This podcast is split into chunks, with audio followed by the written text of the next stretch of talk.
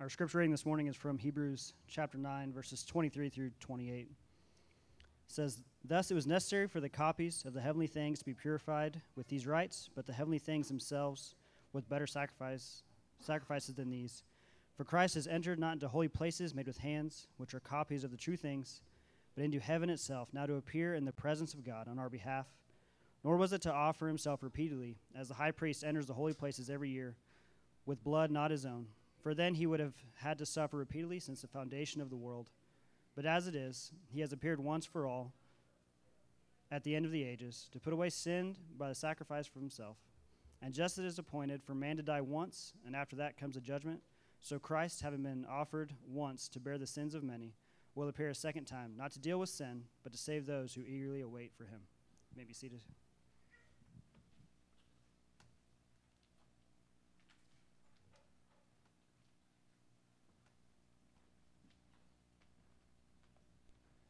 Amen. Thank you, brother, for sharing the passage with us. Welcome. Good morning. My name is Scott. I'm joyed. It's a joy for me to be here and my family with me to get to worship with you all and get to share with you from God's Word. So, if you haven't already, go ahead and open to the ninth chapter, letter of Hebrews. So we spend some time together in our Bibles. It's a joy that we have, a privilege that we have to do so. I appreciate the fact that your pastors have been going with you verse by verse through this letter to the Hebrews. Um, although there are many aspects of this letter, I'm sure as you've covered so far and all the context you've had leading up to this, it seemed somewhat foreign to a non Jewish audience as we try to sort through some of these things that the writer of Hebrews is trying to, to teach, trying to distinguish who the author of the letter is, to identifying really the big picture of the letter. Can be a challenge for us to grasp, so I, I applaud and I appreciate the fact that your pastors uh, just want to care for you and, and love you enough to take you through a letter that is, is going to challenge you. It's going to press you, and that's great. That's what we need. We're so thankful for this letter. Although this letter is a challenge, it was also a challenge for the early church, for the ancient church. matter of fact, it was a letter that was of much debate of whether or not it should even be included into the original canon of Scripture for much of its Jewish teachings. And as the new and early church was, was trying to form into a Christ centered focus, the letter of Hebrews was, was a challenge. Should we deal with this when we're talking about the canon? The early the ancient church had to wrestle with many of these questions. We're grateful to the work of the ancient church to, to deal with many of these questions theological ones, doctrinal ones, things of Scripture. Ultimately, the letter of Hebrews was included in the canon. We're thankful for that. And the reason primarily was this the letter of Hebrews communicates in its entirety the simple message that Jesus is the greatest. Jesus is the greatest. That's the common theme that you see through the letter of Hebrews. This entire book really shows us that Jesus is the great high priest. Jesus is the new and better covenant. Jesus is the Messiah, the incarnate Son of God. Though we wade through many of the, the, the Jewish and Old Testament, Old Covenant references, the overarching theme, the big picture, is to point the audience to this truth Jesus is greater, greater than Moses, greater than Abraham. The new and better covenant in Christ is greater and supersedes the old one. But here in chapter 9, as, uh, as you started uh, in previous weeks, maybe even a couple weeks ago, and working way, we're going to conclude chapter 9 together. Uh, here, the author has turned his attention to the comparisons of the ministries of the old and new priesthoods. So we're looking at the old priesthood, the new priesthood, and the regulations for ministry given through the old covenant that were for the earthly sanctuary that represented the transcendence of God, in so much that as the people could enter the holy place or the tabernacle, enter into the presence of God. Only the high priest could do that, and only could do it once a year into this most holy place. We also see as a sacrificial ministry, the old priesthood was unable, unable to perfect the worshiper's conscience. It had a purpose and it had a role for why it was in- instituted, but it wasn't complete.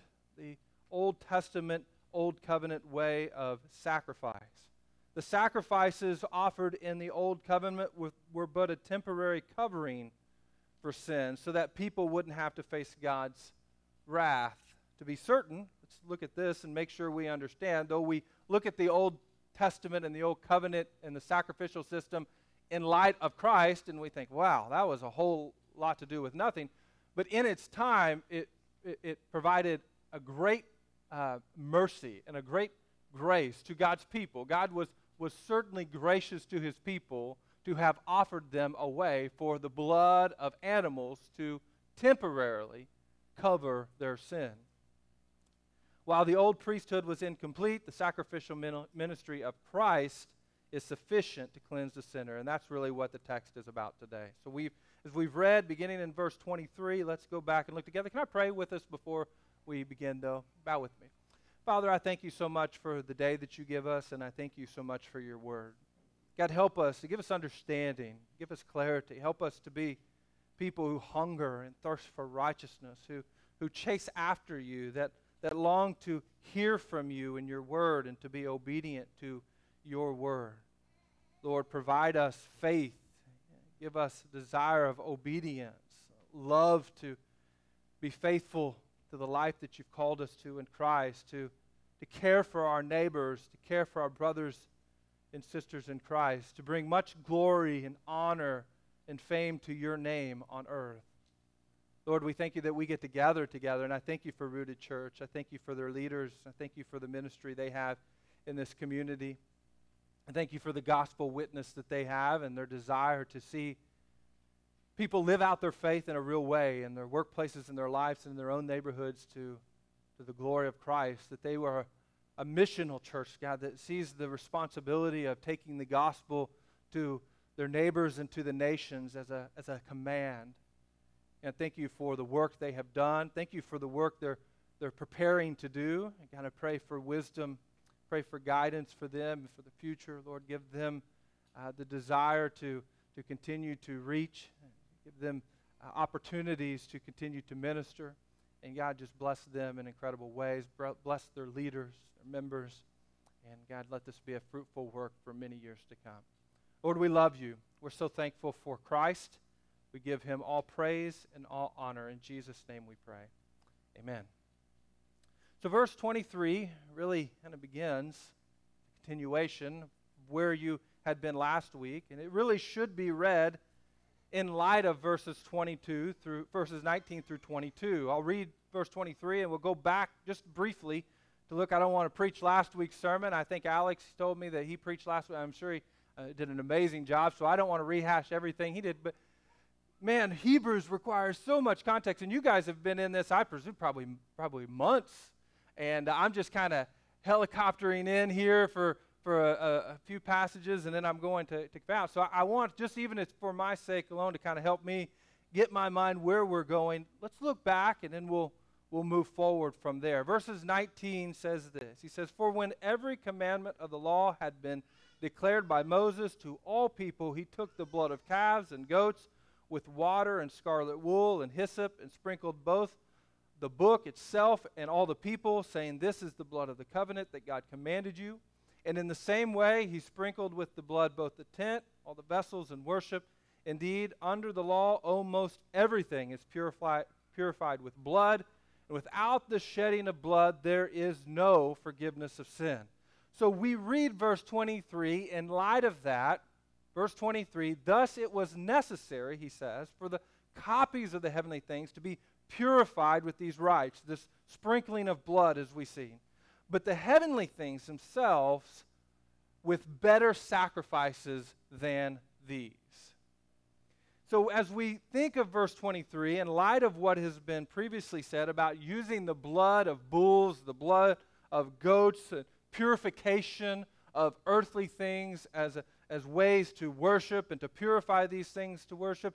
In context of, of how it was done, we look at how it is done now, but how much more did the better sacrifices, he says, accomplish purification, the better sacrifices. The, the word sacrifices here he uses in a plural sense as to express the general notion of sacrifice itself, though it is strictly used here in reference to the sacrifice of Christ. The sacrifices leading up to the ultimate sacrifice, the sacrifice of Christ, the greatest sacrifice of purification.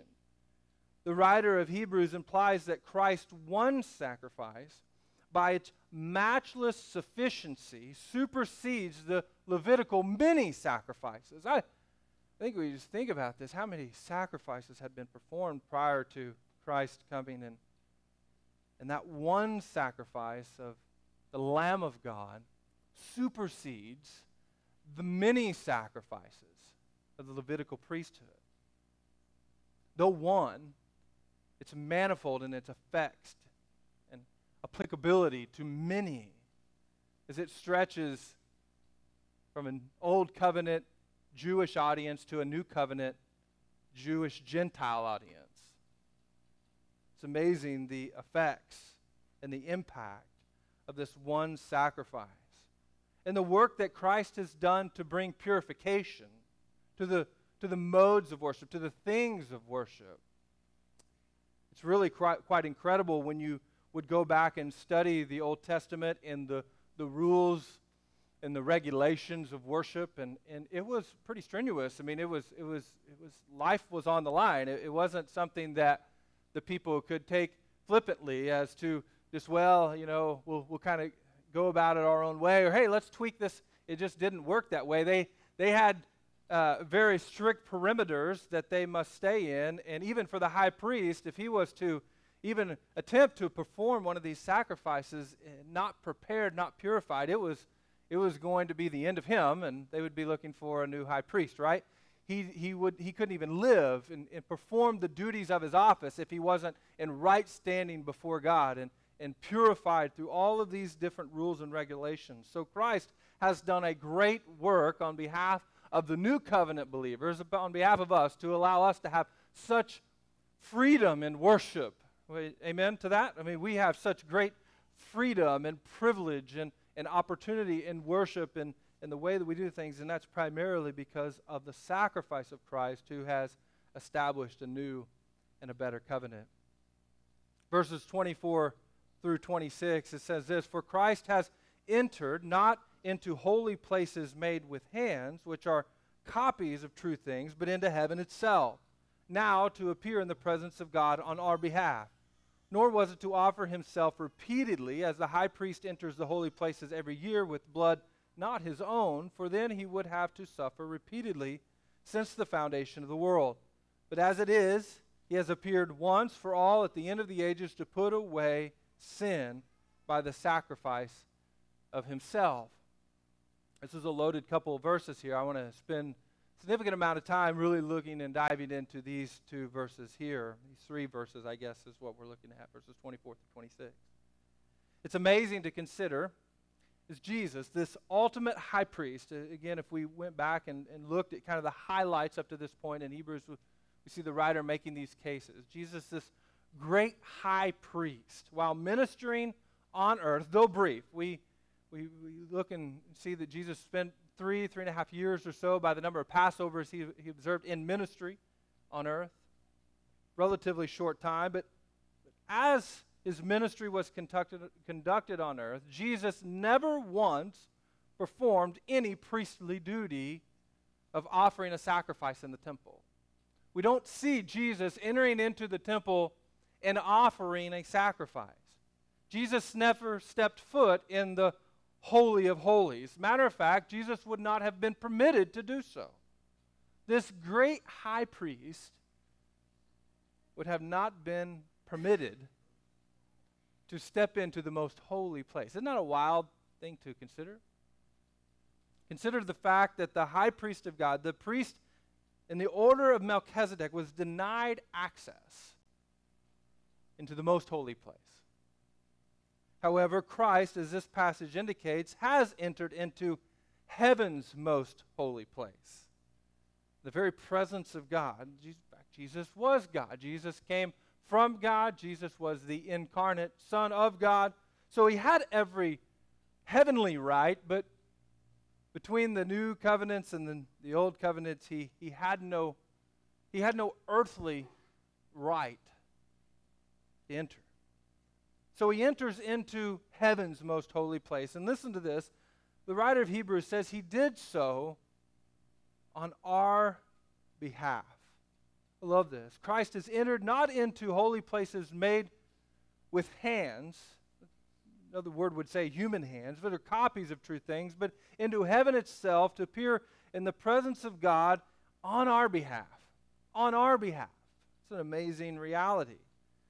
This term, on our behalf, not only implies the atonement was substitutionary, Jesus enters on our behalf to provide a substitute, but that it was also sufficient to meet God's high demands for forgiveness of sin and for righteousness. Christ did exactly what was required to obtain forgiveness for sinner by entering in on our behalf and, and, and dying on our behalf. Jesus became a perfect substitute for our, for our lives. And Christ did exactly what was required by the law. The, the- theological term for this is propitiation, simply meaning this in Christ's death, the righteousness of God was completely satisfied. So we see a work of, of, of transference here as God is, is, is using his own son to take the place of sinful people. This is the transition of, a, of an old covenant, new covenant type of thinking. It's beautiful. Paul goes as far to states in, in, in Romans, you're probably familiar with this passage about sin. He says, the wages of sin, and this is, let me back up just a second. This is really the, the barrier that exists between God and man is, is a barrier of sin. Right? We can agree that with the barrier that we have between is, is, is because we have sin in our lives that is preventing us right standing or, or voiding us of right standing in God's sight. So the sin has to be dealt with in some way. In the Old Testament, that sin was dealt with through the sacrifice of animals. In the New Testament, that sin is dealt with as a sacrifice of Christ. So as we're, we're, we're seeing this, these things kind of work synonymously as we're talking about the rites and the purification and sacrifice, what it's ultimately leading to is Jesus' work to abolish or eradicate sin, to deal with sin. So sin is very much the topic of this, even in the sense of purification and other things of worship, because we become, as new covenant believers, we become the temple of God. We are the temple of God. So to purify a building is nice, but the sinner must be purified to have right worship with God. If the, if the temple is clean, I must be clean and you must be clean. You, you see that picture unfolding. So, so Paul identifies the problems in Romans chapter 6. He says the wages of sin is death. The, the result, the effects of sin is death. And we see that picture vivid in the Old Testament. There was a lot of dying. However, us dying personally for our own sin could never provide satisfaction or suitable payment for our sin. So it wouldn't be enough that we should just be struck down for our sin, because that would never atone for it. It would never provide uh, satisfaction for that sin. God would have, that would not have provided payment for our own sin. Thus, Jesus alone could accomplish this on behalf of the sinner, making his death on the cross sufficient to completely save all believers. Sufficiency. The main primary theme of these few verses the sufficient and final sacrifice of Christ. Furthermore, as we look at verses 25 and 26, they explain that Jesus' death is sufficient for all time. So it wasn't a, a temporary covering as the Old Testament sacrifices would have been. This means that when Jesus died on the cross, his death accomplished salvation for old covenant saints. So, an interesting question that a lot of people have, perhaps you know the answer to this, perhaps you don't, but how are people in the Old Testament saved? A simple answer to that question is the same way you and I are saved through Christ. We say, well, Christ hadn't come yet. The Old Testament and the Old Covenant saints were saved by faith in a coming Christ. They were saved by faith in a coming Christ, in a coming Messiah. You and I are saved by faith in a Christ who has come. And for future generations, they will be saved the same way. There, matter of fact, the Act says there's no other way to be saved. There's no other way to be saved but through Christ. So when we, when we think about the, the way that the, the work of Christ is sufficient, when we talk about sufficiency, we're talking about not just sufficient from the time it happened forward, but also from the time it happened backward. Makes sense? The, the sacrifice of Christ was completely sufficient to save all believers for all of time. It's that powerful. It's that sufficient. Jesus died. The work of the cross finds its way backwards to the faithful of the old covenant who believed in God's promise, for new covenant believers today, for future believers. So it wasn't necessary that Jesus die repeatedly, as a writer of Hebrews said. It's not necessary that he die repeatedly, or even once a year on a particular day, but once for all. As the old covenant sacrifices would be a temporary covering, and they would even have one provided for them on the Day of Atonement once per year that would cover all the sins of the Jewish people. Christ's sacrifice was once, it was for all. Jesus, it says here, is completely able to put away sin by the sacrifice of himself. Christ did not come to suffer repeatedly. He's not coming to die again. He's appeared, he says there at the latter part of verse 26, He, Christ, has appeared once for all at the end of the ages to put away sin by the sacrifice of himself. Jesus came to abolish sin. Brother, sister, this is why it's so crucial for those of us who claim fellowship with Christ to deal with our sin seriously. Jesus' mission was destroy, to destroy sin, not to allow us to continue to dabble. Jesus wanted and desired and, and actually accomplished a way to put away sin through the sacrifice of himself. So our response is a continual repentance and the pursuit of holiness pursuit of righteousness. That's the great need in the, the church this hour is to pursue the holiness and the righteousness of God. To humble ourselves, submit to His word, to obey it, and to proclaim it. Not to make concessions, not to, to bargain not to barter. Full commitment is what Christ deserves. Jesus came to put away sin, and he put himself up for collateral. He, he put his own life on the line in order to do that, and he accomplished that. Now, we can certainly rest in that as well. Amen. We can rest in the work of Christ to know that we're not in this endless, tire, tireless, tiresome, gruesome work to try to constantly prove ourselves to God, but we find mercy and grace that pardons us and gives us much freedom in Christ. It, it gives us victory over sin. Our continual repentance shows our love for purity of Christ, the purity of His church. We ought to take sin seriously, but we must pursue righteousness fervently.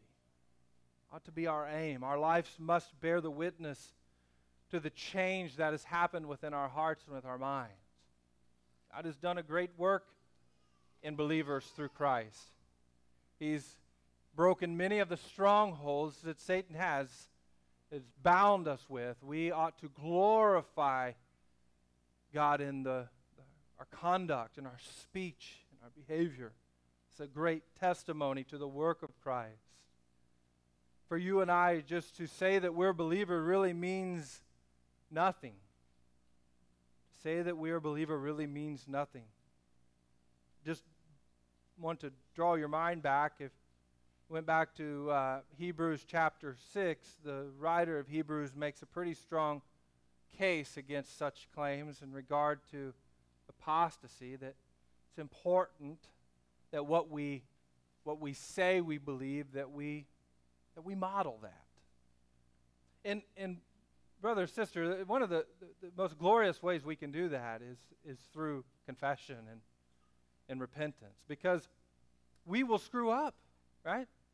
We will mess up as believers who love God and love Christ and want to obey Him and honor Him, we will, will fall incredibly short. Rely heavily on grace and the mercy of God. So, one of the ways the, the believer best exercises his or her faith is through repentance. Inquiring of the Lord for forgiveness and others when necessary. I think sometimes when we talk about sin, we talk about the, the Christian life, it's easy to drill down on how we ought to be and the things we ought not do and the things we should be doing and, and kind of skim over the fact that, that one of the most holy things and one of the most righteous things we can do is be re- repenters. It's not a, a one time event that we just ask God to forgiveness and we never. I don't know about husbands. If, if you only ask your wife for forgiveness one time, have you? Probably you do that every time there's a, an opportunity to. At least that's what I want to do with my wife in our relationship because I mess up a lot and, and when she messes up. See, that's how, that's what we're talking about here. But in the faith, sometimes we just look at it as like, well, I, I repented of my sins. I placed faith in Christ. Therefore, forgiveness is just assumed. One of the ways that we can exercise our faith in a real way is to be repenters to go often to repent. As writer first John writes in First John that, that God is eagerly to forgive, to cleanse us of all of our unrighteousness. He's eagerly waiting to forgive. We are wise as believers when we take our sin seriously and to be those who strive to draw near to the cross stay near to the work of Christ in the cross and on the cross. Verses 27 and 28, he says, And just as it is appointed for a man to die once, and after that comes judgment, so Christ, having been offered once to bear the sins of many, will appear a second time, not to deal with sin, but to save those who are eagerly waiting for him. I do find it interesting that there are those who would readily acknowledge that God is the author of life, that God appoints a day for a, a person to be born. Most people agree with that. Most people would agree that God also is sovereign over death, that God has appointed a day from which a person will die. Yet, there are many who struggle with the fact that God also sovereignly appoints rebirth. So if God is, is sovereign over birth, he's sovereign over death, shouldn't he also be over, over rebirth, over regeneration? I would, I would argue yes. I love what Martin Luther wrote. He says, Is it not wonderful news to believe that salvation lies outside ourselves? Isn't it great to know that salvation, the work of rebirth, of regeneration, is something that lies outside ourselves? It's a complete work of Christ. And the faith that we need in order to accomplish that, God provides that to us. God has done everything necessary for those who hear the gospel to repent and to believe. To repent to place faith in Christ. It's a wonderful reality to know that biggest and the most glorious event of my life, rebirth, salvation, to secure eternity, happened because God, God made it happen. I hope you realize that as well. But as we look at this in text, when we're talking about for each person is appointed a man, he says here, to die once, and just after that comes judgment. Death marks the end of physical life and the beginning of judgment. The end of life on earth and the beginning of judgment. For the non believer, this judgment is fair, it's right, and it's also eternal. It's fair, it's right, and it's eternal. For the believer, this judgment is completely overshadowed by mercy and grace and an imputed righteousness of Christ. See, the believer is just as guilty as the unbeliever. Believers are just as guilty as unbelievers, but the unbeliever stands to bear the wrath of their own sin, as Paul mentions in Romans. The unbeliever will stand and take complete responsibility and accountability and judgment for their own personal sin. And the believer, on the other hand, stands in Christ, justified and forgiven. We either get what our deeds deserve, or through repentance and faith, we receive eternal life. A glorious work of Christ in the cross. This last statement of this should instill this great hope in the heart of believers this morning. He says, Christ will appear a second time, not to deal with sin, but to save those who are eagerly waiting for him. This is a, an interesting thought for us to just, to just deal with for a second. Christ will appear a second, but he's not, he's not coming to deal with sin because, because friends, sin has already been dealt with. If we're, if you and I are continuing to battle with our own sin, we're fighting an unnecessary battle. Sin, there's a way for sin to have been dealt with. Jesus came to abolish that. We have to believe that. It's part of our faith. But if we're continuing to wrestle with that, then we're struggling to see the full work of Christ. So Christ will appear, he says the second time, but this time it's not to come to deal with sin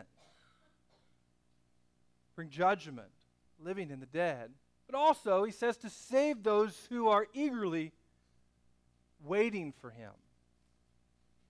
The return of Christ marks complete fulfillment, in fact, of God's promises through Scripture. Picture we get is like a bride dressed and ready, waiting for her bridegroom to come and to receive her. And in a like manner, the church eagerly and joyfully awaits for Christ's return. Eagerly. It's, it's not something that we are burdened by, and it's certain, certainly not something we are dreadful of or fearful of, but rather the picture in Scripture we see is an eager anticipation, expectation, a, a joyful longing or yearning. Perhaps you've never thought of it that way. I would challenge you to, to, to get into the, the mind and understanding as the writer of Hebrews is trying to paint this vivid picture that, that what has happened and what's happening and what's going to happen, Christ is in complete control. Just trust Him. Just trust Him. He's going to take care of the things that you worry about. He's going to take care of the things that you're concerned about, the impossibility of, of how all of things work together and all these loose ends are tied up. You don't even have to, you don't even have to worry yourself about it. Christ has it covered. He's done what it is necessary to purify believers.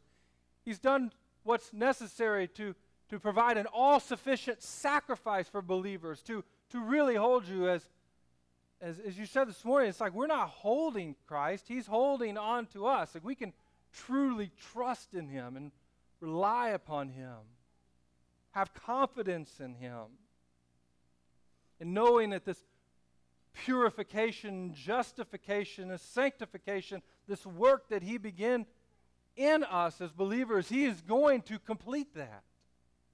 And it culminates into this glorious second coming, as the writer of Hebrews is trying to express that. And us as believers, the church, we're eagerly waiting for that moment for our bridegroom to come and to receive us unto himself, where we can receive the full promises of glorification.